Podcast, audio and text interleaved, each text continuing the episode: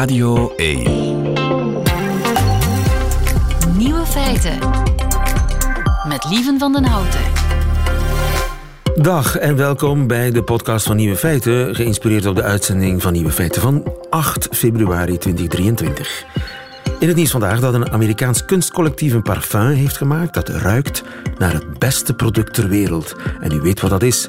WD-40. Inderdaad, het smeermiddel. De oplossing voor alles. Voor piepende deuren, krakende kettingen, manklopende versnellingsbakken, klemzittende vijzen. Gooi er wat WD-40 tegenaan en het is opgelost. Wel, nu heeft die specifieke combinatie van smeerolie en oplosmiddel in WD-40 een typische geur en die geur die brengt al decennia lang klussers in vervoering. Het is die lucht die nu in een flesje zit voor 45 euro. Geurt u naar pas gesmeerde fietsketting. Eau de industrie, zo heet het, zo heet het luchtje. Dromen worden waar, inderdaad. De andere nieuwe feiten vandaag. Op dag drie na de grote aardbeving in Turkije worden nog altijd mensen levend van onder het puin gehaald. Sommige dieren geven hun leven voor seks zoals de dwergbuidelmarter. Ook mensen zonder aanleg voor wiskunde die kunnen goed worden in wiskunde. Want, zo blijkt, alles is te leren. Enrik de Leeuw vindt samen met de luisteraar van Radio 1 een nieuw woord voor ronddolen op het internet en vergeten wat je daar eigenlijk kwam zoeken. De nieuwe feiten van Bas Birker die hoort u in zijn middagjournaal. Veel plezier. Nieuwe feiten. Radio 1. Dag drie na de zware aardbeving in Turkije. Het dodental staat op 11.200. Op dit moment Jens Fransen. Goedemiddag. Goedemiddag. Jens, je bent aangekomen in Gaziantep. De eerste zorg is nog altijd mensen levend van onder het puin halen. Is daar Ja, nog hoop? absoluut. Er is absoluut nog hoop. Maar dat is ook omdat ja, niet veel anders meer hebben natuurlijk ook. Hè. Wat kan je nog meer hebben dan hoop? Maar natuurlijk, ja, de tijd tikt. Eh, Aan de andere kant, bijvoorbeeld vannacht zijn hier in Turkije nog op een, in een andere stad... eh, zijn nog mensen levend van onder het puin gehaald. En natuurlijk denkt iedereen die hier aan de zijkant staat... Kijk, ik ben eh, aan het kijken, die mensen staan op 20, 30 meter van mij. Natuurlijk hopen zij ook allemaal een wonder. Hè. Het zal maar je kind zijn, of je ouder, of je broer, of je zus. Die hopen allemaal dat ook zo'n net voor hen zal zijn. Ja. Want het Nederlandse reddingsteam heeft al een aantal mensen van onder het puin gehaald. Hè? Vannacht nog, geloof ik. Wel, ja, je merkt, en dat, dat, dat is ook... Als, eh, als ik daar nu naar kijk, dan denk ik ook van... Maar hoe kan dat in godsnaam? Hoe kan je daar levend onderuit komen? Maar de meeste gebouwen die in elkaar geklapt zijn, zijn van die lage appartementsgebouwen. Het gaat meestal om eh, betonstructuren. En af en toe die omvervallen, hè, een aantal gebouwen zijn half ineengezakt. Ja, soms zitten daar dan van die kleine... Ja, een soort mini-grotten in, holen, hè, constructies, waarin mensen soms echt urenlang kunnen overleven. En dat lijkt wonderlijk als je hier naar kijkt, maar toch gebeurt het. Ja. De klok tikt. Hoe lang hebben we nog eigenlijk? Ja, hoe lang hebben we nog? Hè? Je, je, hebt, je hebt altijd mensen die, die, het soms, die, die het soms dagen uithouden. Hè? Die soms ergens eh, eh, aan, aan een straaltje kunnen en die niet gekneld zitten. En, en die, die het dagenlang uithouden. En, en ook al is die kans zo klein, dat is wat die duizenden hulpverleners hier op de been houdt. Hè? Want ze denken, al zal er maar één iemand uitkomen, we moeten alles doorzoeken, want je weet maar nooit. Ja, even voor de luisteraar. Er zitten wat onderbrekingen op de lijn. Dat is natuurlijk de verbinding met Gaziantep is een beetje wankel. Maar we begrijpen jou toch. Dus ik, ik, het ligt niet aan u, het ligt aan ons. Het ligt aan de verbinding met Gaziantep. Maar ik ga toch nog even door. Eh, een ander groot probleem is natuurlijk dat mensen niet binnen durven slapen. Nee, we, we, we, we hebben daarnet voor een, eh, een reportage in het journaal we hier in die wijk aan het rondlopen. En dan, ja, we- zaten in een parkje. Het is hier gelukkig mooi weer nu. Het sneeuwt niet meer. En er zitten vrouwen en kinderen die zijn brood en soep aan het eten. Ehm, en eh, als ik dan hier kijk naar de rondom mij, dan zie je auto's ehm, die, die, ja, die een soort mini-woonwagentjes geworden zijn. Hè. Daar liggen dekens in andere. Maar mensen zijn op dit ogenblik bang en ze durven niet meer in, hun, eh, in, in, in die appartementsgebouwen slapen. En voorlopig slapen ze dan sommigen in moskeeën, anderen in auto's. Maar ik heb me ook laten vertellen dat de lokale overheid hier bezig is om toch eh, sportzalen in te richten. Zodanig dat die mensen daar zouden kunnen tijdelijk een onderdak hebben. Ja, en is er eten en drinken? Eten en drinken is er wel. Bijvoorbeeld, ik vroeg aan die mensen die die soep aan uh, het uitdelen waren. Ik zeg, heeft die soep gemaakt? Van waar komt die? En dat bleek een man te zijn die ergens in uh, een ander deel van de stad een brand heeft. En die zei, kijk, ik heb aan mijn mensen opdracht gegeven, maak 20 liter soep. En we rijden gewoon naar die wijk waar die gebouwen zijn. En we gaan daar beginnen uitdelen. Zo gaat dat. En zijn er niet heel veel mensen die weg willen? Ja, er zijn veel mensen die weg willen. We zijn een, een uurtje geleden naar de luchthaven getrokken was het een uh, gedoe van je welste. Uh, de, de, honderden mensen waren tot voor kort geen vluchten. Maar de Turkse overheid heeft nu uh, via de Turkse luchtvaartmaatschappijen, Turkish Airlines, Pegasus, worden nu een soort ja, een luchtbrug ingelegd. Twee keer zes vliegtuigen en die gaan naar richting Ankara. Istanbul. Maar ook op de weg van morgen toen we naar hier reden. Uh, en dat is altijd een beetje akelig als je richting een, een, een, een ramp rijdt. Hè. Je rijdt zelf op een lege weg met alleen hulpverleners en kranen. En aan de andere kant zag je een file met zwaar beladen families die allemaal weg uit dat gebied willen. Wie mij nogal afwezig lijkt, is Erdogan. Ja, alhoewel hij ook wel al uh, voor lokale media heeft gesproken hoor. Uh, wat ik ook zag, bijvoorbeeld in Adana, daar was een van de lokale ministers van de regering op bezoek. Maar ik denk dat het vooral in, in dit soort omstandigheden hè, moet je vooral het lokale niveau laten werken. Maar aan de andere kant, ja, het, het zal uitkijken zijn hoe dat politiek gaat uitspelen. Turkije staat voor belangrijke verkiezingen. In 14 mei, dacht ik, zouden die gehouden worden, parlementsverkiezingen. En het parlement moet dan een nieuwe president kiezen. Hij is al niet ongelooflijk populair. Ja, het zal afwachten zijn hoe dit uitspeelt voor hem. Zijn de mensen boos of zijn ze min of meer tevreden met de hulp die ze krijgen? Mensen zijn boos. Uh, ik, ik, eh, bijvoorbeeld op de luchthaven sprak ik uh, een, een, aantal mensen, mensen die nog Frans ook. En die zeiden, uh, er is helemaal geen hulp. We, we, zien geen politie, we zien geen, geen rijkswacht, want die heb je hier ook nog. Nu, natuurlijk is, is, het, is het quasi onmogelijk hè, in een grote ramp als dit. En mensen verwachten heel veel van hun overheid. En dat is logisch.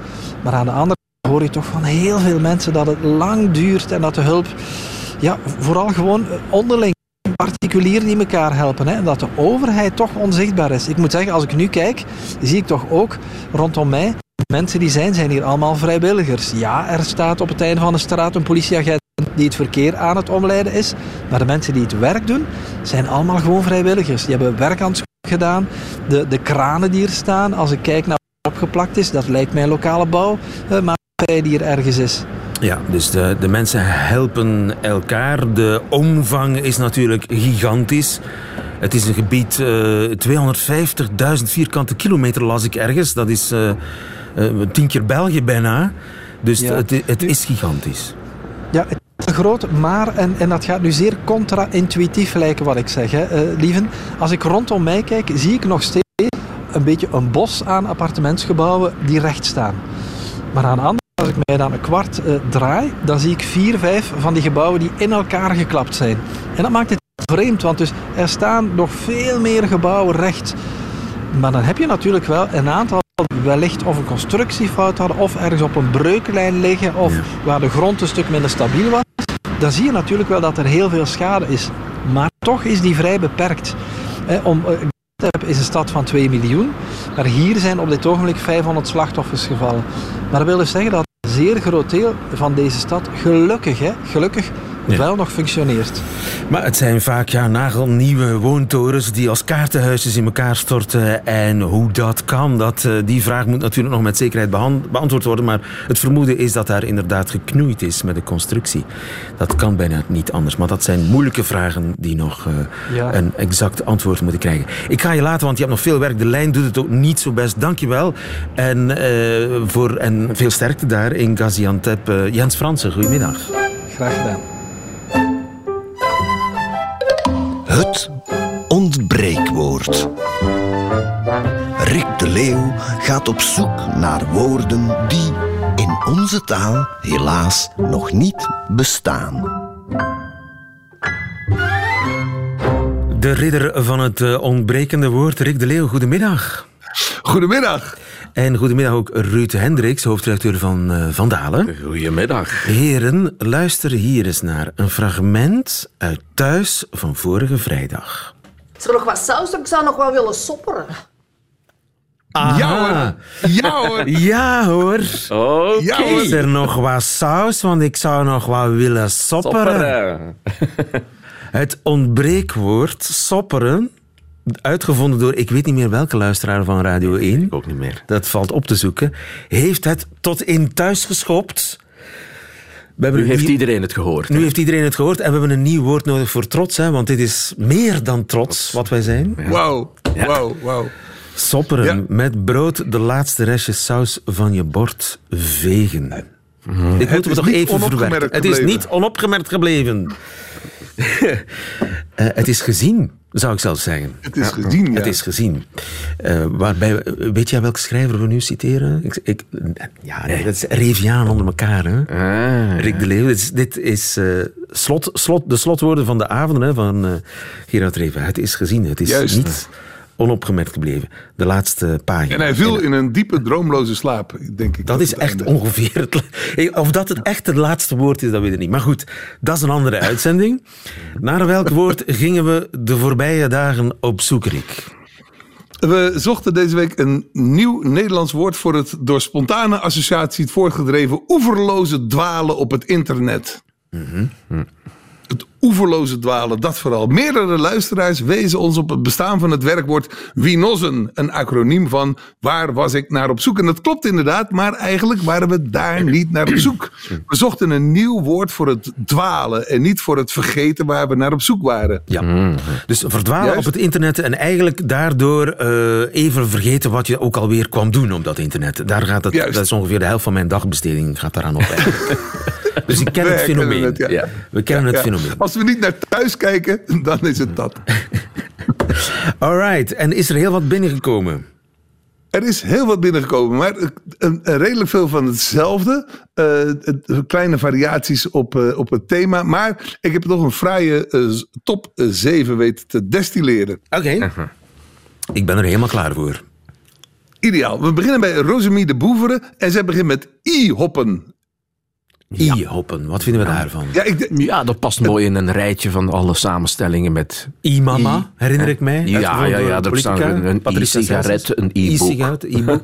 Ja, I-hoppen. e-biken. wel bijzonder dat de letter E wordt overgenomen door de klank i. Ja, Ik, ik lees automatisch een i, terwijl ik, ik zie toch een e staan. E-hoppen, I-hoppen. ja. Ja, Ja.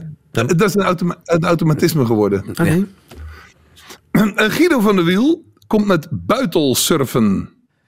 Buitelsurfen. Dus je, je, ja, je, je, gaat, Je je buitelt van de ene pagina naar Je de buitelt, surfend. Je, Ja, surfend, je surft ja. buitelend. andere. Ja, dat is ook is niet slecht. slecht. Nee, dat is ook niet slecht. En, het is een duidelijk woord omdat surfen erin zit. Ja. Hm? Dus eh, ja. Goeie poging, Guido. Bernd Brakman komt met wapperen. Dat wapperen bestaat en heeft al een betekenis volgens Ja. mij. En, en, en, en, en hoe komt hij daarbij? Hij, dat wapperde, hij, wapperde met, hij wappert een beetje met zijn handje. Ja.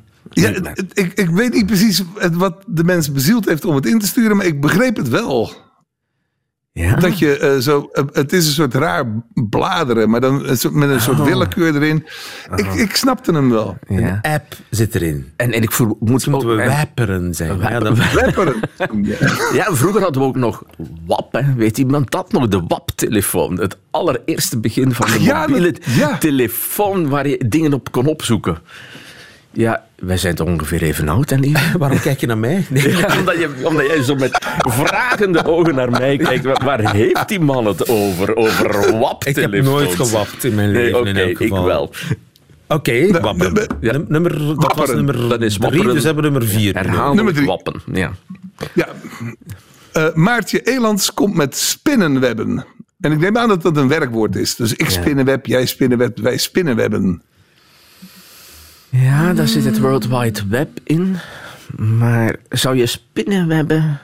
Ik vind het associëren. vergezocht. Het is een beetje ver. Ja, ik, ik associeer het toch niet meteen met eh, doorklikken en zo, spinnenwebben. Ja, spinnenwebben. Dat Het is waar, Een mooi maar- woord, het is een poëtisch woord. Ja, ja, ja. Laten we spinnenwebben, maar we moeten daar een andere betekenis voor zoeken. Ja, Dat is een andere. ja. Laten we samen. We parkeren hem. Ja. Je bent aan het spinnenwebben. Ja. Ja. Oké.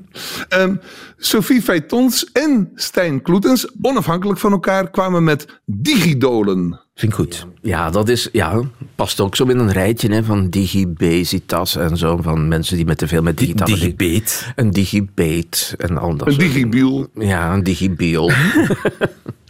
Digidolen. Digidolen. Digi- en de Didgeridoo, ja. Het, Ja, het, het, het digidolen. bekt ook goed. Ja, ja, ja met, met Ja. zo die D, zo, dat, eh, dat een, Digidolen. die herhaling van die Stop medeklinker. met digidolen. Kom daten. Ja, ja. je, je hoort het je zo zeggen, hè?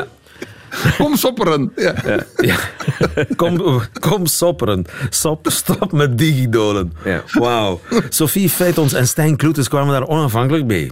Zegt ook al Ja. iets, hè? Dat het... Ja, ja, ja. Dus het, het heeft potentie, hè? Juist. Roland Deriks kwam met kliktrippen. Ja. Ook niet slecht. Eh, Nee, nee, nee, Kliktrippen. daar zit zo'n beetje verslaving in, hè? Ja, ja. Precies. Zo'n kliktrippen. Ja, dat is ook niet slecht. Ja, ja. Ja. Ja, ja, En Pieter, Pieter Kesselaars tenslotte komt met window hoppen.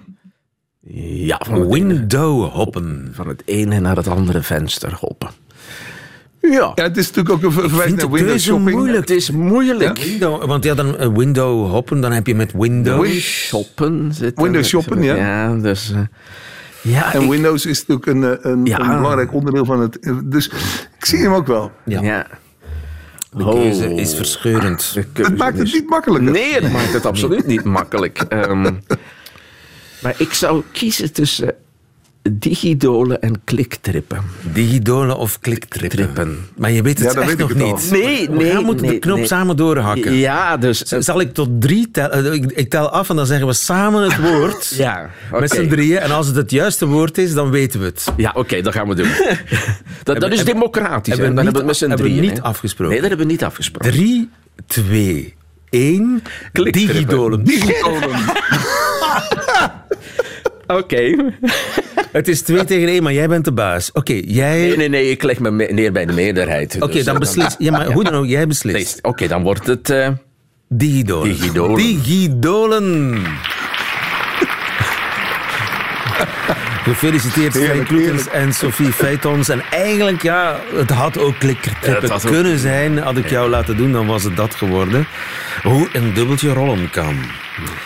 Proficiat. Eh, we gaan digidolen voortaan. We hebben een nieuw woord Spannend nodig. Ja, Rick. Ja, ja.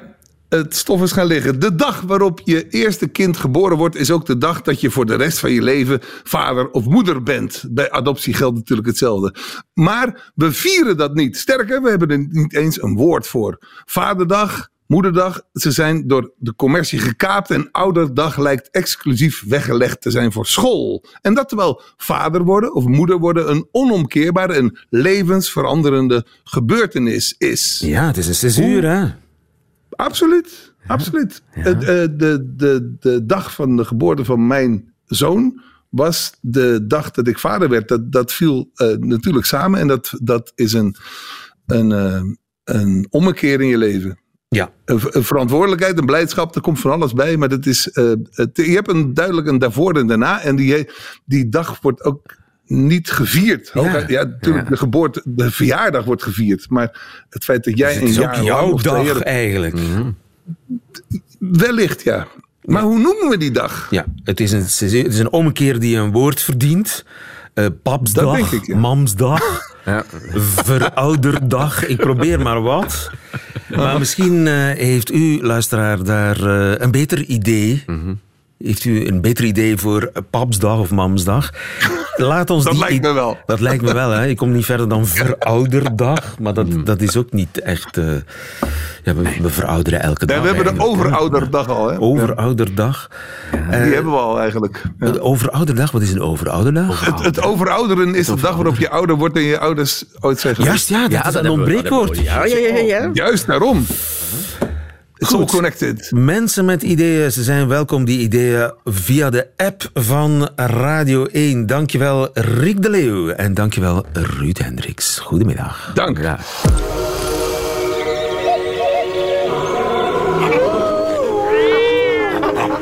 Nieuwe feiten. Zou u willen sterven voor de liefde? Wel, sommige dieren doen het. Zoals de dwergbuidelmarter. Dirk Drouwlands, goedemiddag. Goedemiddag, lieven. Huisbioloog en journalist bij KNAK ook. De dwergbuidelmarter, help me even, hoe ziet die eruit? Dat is een beest eh, met de afmetingen van een uit de kluiten gewassen kat. Eh, Die bruinachtig is met, met witte vlekken. Die zo'n soort muizensnuit heeft, maar dan groter. En een buideltje. Ja, voilà, het is een buideldier. De vrouwtjes hebben acht tepels in een buidel. Maar, en dat is al één aanzet tot het verhaal, ze hebben wel acht tepels, maar ze krijgen meer dan acht jongen. Waardoor dat er dus een hoop gedoe is in die buidel voor die overleving van die jongen. En het feit dat ze zoveel jongen krijgen en daar zoveel energie voor nodig hebben, maakt dat ze ook heel specifieke perioden kiezen voor een voorplanting, namelijk de tijd met het meeste eten. En dat is een heel korte periode. Nu, collega's van jou in Australië, want daar woont dat diertje meestal, hè? Ja, dus een puur Australisch dier, ja. Die hebben die dwergbuidelmarters uitgerust met trackers, begrijp ik. Ja, ze hebben dus nagegaan, want ze, wisten al wel dat er iets raar aan de hand was met dat beest. En eh, om dat verder te kunnen onderzoeken, hebben ze daar dus zendertjes aangehangen waarmee dat ze die verplaatsingen van die dieren konden nagaan. En ook het feit of ze al dan niet bewegen. Dus, eh, dus, eh, en daar hebben ze dus uit kunnen afleiden dat in de tijd, want je sprak over liefde, maar in het geval van een dwergbuidelmarter zou ik dat eerder pure seks noemen. Hè, dus pure, pure voortplantingsactiviteit, want daar komt weinig gedoe aan te pas. Eh, hebben ze dus nagegaan dat als die mannen op zoek moeten naar hun vruchtbare vrouwtjes, dat die dus onwaarschijnlijk actief worden. Die eh, rusten bijna niet meer. Hè, dus ze rusten gemiddeld nog maar 8% per dag en nacht inbegrepen, terwijl er bij de vrouwtjes meer dan een kwart van een tijd is. En ze kunnen, als ze op zoek zijn naar een vrouw, zo obsessief en rusteloos worden dat ze soms meer dan 10 kilometer op de nacht afleggen. Dikwijls nogal random, willekeurig. En als je dat zou verplaatsen in mensentermen, zou dat iets zijn, een wandeling van 40, 50 kilometer. Dus ze putten zichzelf letterlijk uit in hun zoektocht naar vrouwtjes. En dat hebben ze nu ook vastgesteld met die trackers. Ja, dus ze hebben dus gemerkt dat eh, de reden waarom dat die mannen het, eh, het zo kwaad krijgen in die voortplantingsperiode is omdat ze eigenlijk geen rust meer hebben. Want het bizarre aan die dwergbuidelmarter is dat dat een van de hele weinige zoogdieren is waarvan de mannen prompt sterven nadat, eh, nadat ze in die seksuele periode hebben gezeten. Ze hoeven zich zelfs niet eens voortgeplant te hebben. Als ze geen enkele vrouw gevonden hebben die met hen wilde paren.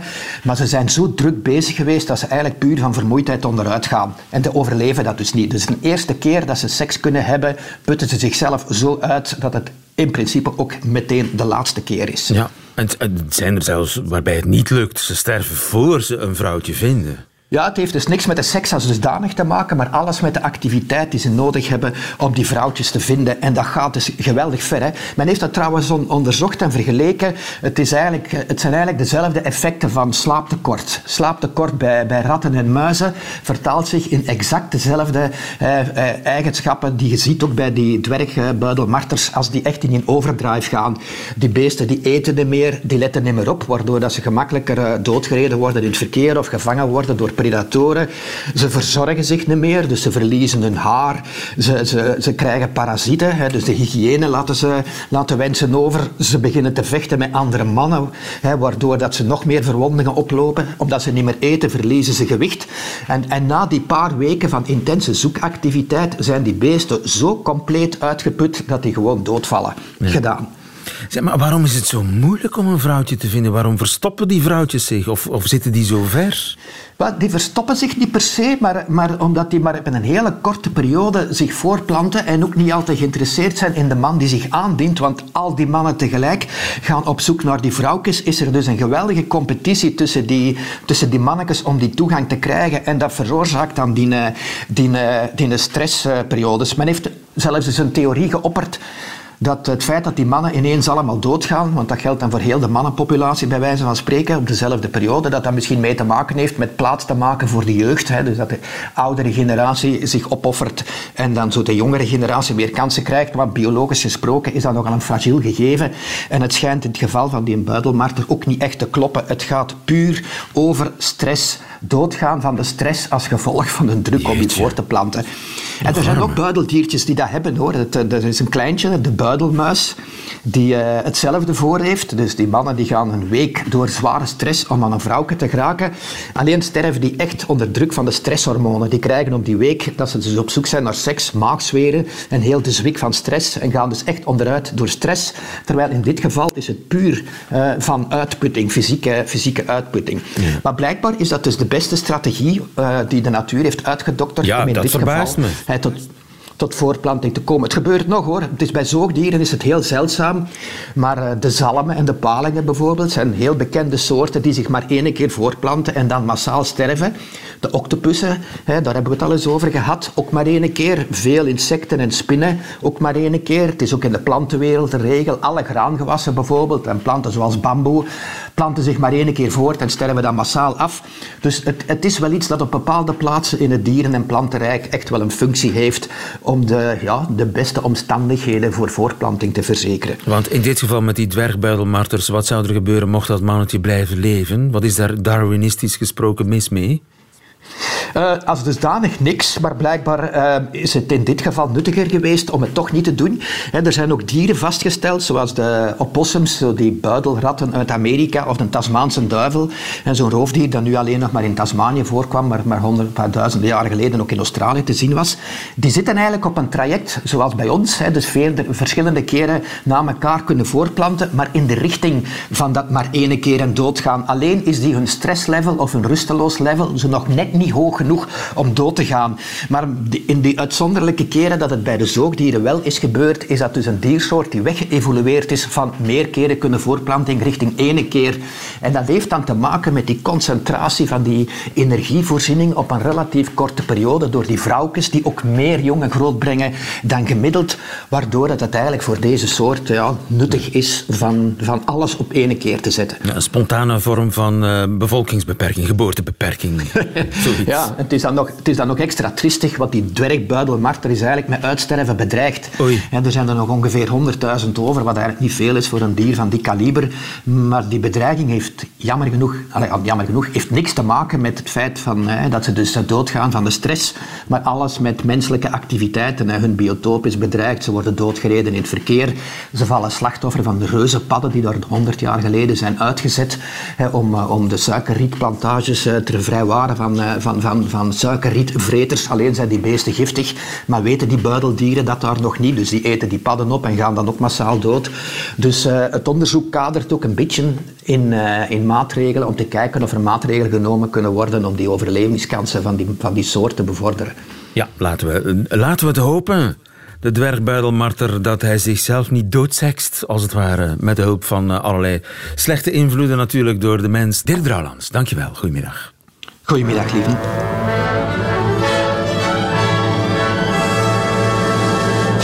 Nieuwe feiten. Er is fantastisch nieuws. U kunt in alles goed worden. Astrofysica, hogere wiskunde, taalkunde, alles. Zelfs als u denkt dat u daar geen aanleg voor heeft. Tenminste, dat is wat enkele Amerikaanse onderzoekers beweren. Pedro de Bruikere, goedemiddag.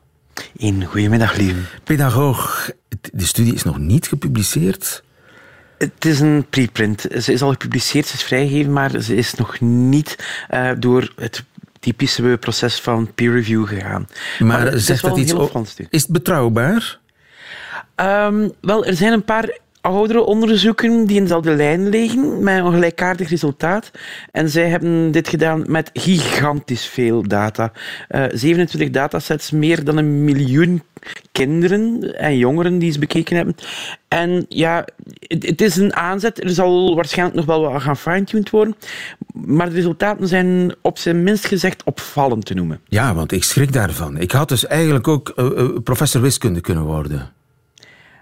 Wacht. Er zijn in feite drie dingen die ze onderzocht hebben. ze hadden eerst gekeken van verschillen mensen in wat ze kunnen. Het tweede dat ze bekeken hebben is hoe vaak moet je iets oefenen om het te leren. En ten derde, hoe snel leren we? En het eerste dat ze vonden was, mensen verschillen echt wel aan het startpunt. Oké. Het tweede was al, al wat opvallend, namelijk dat ehm, we allemaal zeven keer iets moeten inoefenen om het te leren. En gemiddeld 7,24 keer. En er zat daar al minder variatie op dan we dachten. En dan kwam de verrassing voor de onderzoekers zelf, namelijk dat het tempo waaraan we leren in feite behoorlijk gelijk was over iedereen heen. Hoe, hoe, kan je dat voorstellen? We beginnen allemaal uh, op een andere plaats in het begin van een leerproces. Dus dat is talent, ene- hè? Dat is een stuk talent, maar dat is ook door wat je meegekregen hebt van thuis, achtergrondkennis, heel belangrijk. Ja. En dan keken ze naar hoe snel kan iemand iets leren. En wat men toen vaststelde, was dat daar de pijlen, eh, de lijnen tussen iedereen in feite evenwijdig waren. Dat wil dus zeggen, ze liepen gelijk, even snel. De verschillen van in het begin, die bleven ook vrij gelijk. Maar op die manier kwamen ze op uit van, ja, maar wacht eens even, als we gaan kijken naar al die jongeren waarvan we hier data hebben, en we kijken voor taal, voor wetenschap, voor rekenen, dat tempo loopt gelijk op. Hadden we dus kunnen ervoor zorgen dat de, die, dat, dat begin wat meer gelijk was, dan zouden we ongeveer hetzelfde eindpunt gehaald hebben. Maar omdat niet iedereen, dat was die eerste vraag, niet iedereen aan hetzelfde startpunt komt, ja, zijn er wel verschillen in de eindresultaten. Maar de verschillen in eindresultaten liggen niet in wat zij noemen de learning rate. Oké, dus als ik het enigszins begrijp, dan had ik ook professor wiskunde kunnen worden. Had ik maar tijd genoeg gehad om te leren. Dat is een van de stellingen. Nu, deze onderzoekers zitten heel duidelijk in, in een piste die heel erg ehm, zich focust op je kan alles leren. Ze verwijzen zelf ook naar Anders Eriksson. En dat is iemand die mensen kennen van deliberate practice. Dus gericht oefenen. En met gericht oefenen kan je heel veel bereiken. En, en dat klopt hoor. Ik bedoel, wij kunnen heel veel mensen heel veel bijleren om zelfs verschillen die er van nature zijn, erfelijkheid, maar ook door wat je meegekregen hebt van eh, als jouw ouders bijvoorbeeld heel vaak met jou naar een museum gaan zijn en heel veel woorden gebruikt hebben als je heel klein was, dan vertrek je van een ander punt. Maar we weten dat met de juiste oefening, met goede begeleiding, dat een stuk kan gecompenseerd worden en dat mensen heel veel kunnen bijleren. Opgelet. Onze erfelijkheid, en dat was een van de allereerste keren dat ik ooit bij jou in het programma was, toen het zelfs nog s'avonds uitgezonden werd. Ja, toen heb ik ooit een onderzoek met jullie besproken over dat we weten dat die erfelijkheid een rol speelt. En een grote rol speelt in wat we leren. Maar het goede nieuws is dat, ondanks dat we erfelijk veel verschillen, dat heel veel mensen, als we kijken naar dit onderzoek, ook nog heel veel kunnen bijleren. En dat bijleren loopt dus op een, eenzelfde tempo. Bij iedereen. Bij iedereen. Ongeveer. Zelfs mensen met talent. Dus je kunt, als je maar lang genoeg aan de slag blijft, een zekere inhaalbeweging maken. Maar wij gaan nooit van plaats kunnen wisselen, hè Pedro? Denk je? Niet? Ik, ik kan niet half zo goed in een, een, een radioprogramma als je hebt niet genoeg geoefend, Pedro. Ik weet het, maar als u ooit s'nachts een, een slot hebt dat het veilig oefenen is, dan wil ik dat gerust wel een keer proberen. Oké, dit staat in stenen tafel gebeiteld. Hier houden we jou aan, want uh, Pedro, uh, wie weet, uh, valt het voorstel in goede aarde. Maar moeten we hier besluiten uittrekken voor ons onderwijs? Wel, een van de zaken die de onderzoekers zelf aangeven is van als we hier naar kijken, en we kijken naar eerder onderzoek van Bloem onder andere, dan moeten we misschien toch wel nog eens herdenken wat de verschillende leertheorieën zijn. Ik ben het er niet helemaal mee eens, omdat we wel merken dat we weten dat voorkennis heel belangrijk is, wat ze ook zeggen, en dat gericht oefenen ook kan helpen en heel erg kan helpen. Ik denk dat het in feite vooral een bevestiging is dat we hoge verwachtingen moeten hebben van ons onze kinderen en jongeren op school. En misschien zijn we daar soms wat te mild in. Uh, de oude Jezuïeten zeiden het al, plus est dan vous. En blijkbaar klopt het. Pedro de Bruikere, dankjewel. Goedemiddag. Goedemiddag. Ik heb nog een laatste nieuw feit voor u. Namelijk dat bloot op straat lopen dat dat in Spanje gewoon mag. Want een regionaal hoge rechtshof heeft zo pas een man gelijk gegeven die eerder een boete had gekregen voor naaktloperij. De boete was hem kwijtgescholden, maar daar ging de overheid tegen in beroep en dat beroep is nu afgewezen. Het zit zo, als er geen lokaal verbod geldt om je kleren uit te doen op straat, dan is het gewoon toegestaan in Spanje. De man heeft eh, drie jaar geleden voor het laatst kleren gedragen. Hij loopt in zijn geboortepak door zijn dorp. En ook op de rechtbank arriveerde hij slechts gekleed in bottines. Om tot het eerbiedwaardige gebouw te worden toegelaten, moest hij zich wel bedekken. Maar hij heeft zijn slag thuis gehaald.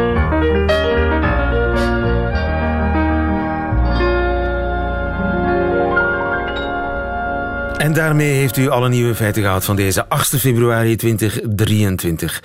Er zijn nog meer nieuwe feiten te melden natuurlijk, maar niet door mij, maar door de man die het middagjournaal bijhoudt voor ons deze week. En dat is cabaretier en Nederbelg Bas Birker. Over naar Antwerpen. Nieuwe feiten. Middagjournaal.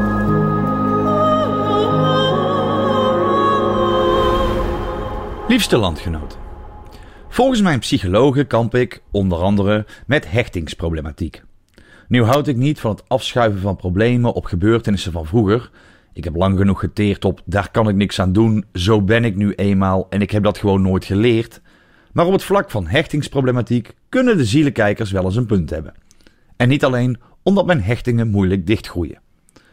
Momenteel hecht ik erg slecht aan de kerstboom. Niet omdat we een kunstvariant hebben die gruwelijk in de weg staat in de garage. Wel omdat er in december een echte boom is aangeschaft die er, u raadt het al, nog altijd staat. Met wat geluk valt er binnenkort nog wat sneeuw, dan hebben we witte hemelvaart. Elk jaar ga ik begin december schoorvoetend akkoord met de meest nutteloze aankoop van het seizoen. Op jaarbasis moeten nog wedijveren met kinderhandschoenen in de herfst. Die zijn standaard kwijt bij de eerste vorst, om vervolgens op school op te duiken bij de grote schoonmaak voor de zomervakantie. Ah, en chocolade-eieren in de lente, die traditioneel weggegooid worden zodra een jaar later pure chocolade in transitie gaat tot witte. Ik ben vast niet de enige met LHBTQI-eieren. Omdat er sinds enkele maanden ook een puppy zijn territorium afbakend in ruimtes waar ik ooit leefde, vonden mijn wederhelft de nageslacht het slim om geen boom binnen te zetten. Ik deed een vreugdedansje met een kerstmuts, tot ik me realiseerde dat dat betekende dat er dus een buitenboom kwam. Met speciaal aangeschafte buitenlichtjes. Die veranderen van kleur en voorzien het terras achter de living zodra het donker is van een heuse bewegende regenboog. Want niets zegt meer kerst dan een regenboog. Als ik een regenboog zie, krijg ik altijd zin om te gourmetten. Vanwege mijn ellendige rug mag ik geen boom van de trap naar de tuin tillen. Ik dacht dat ik de neurochirurg dat letterlijk hoorde zeggen toch. En dus is het aan vrouwlief om de boom te verplaatsen. Volgens mijn psychologen moet ik me meer in andere mensen proberen te verplaatsen. Ik zou me beter in een boom verplaatsen, dan stapte ik zelf de trap af. Gelukkig denk ik in mogelijkheden. Wist u dat je een kerstboom op kunt eten?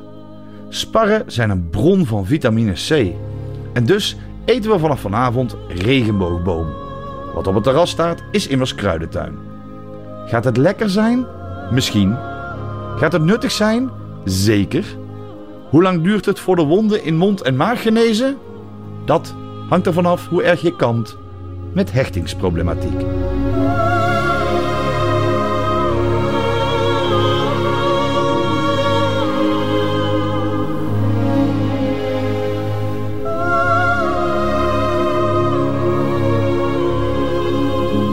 Middagjournaal met Bas Birker.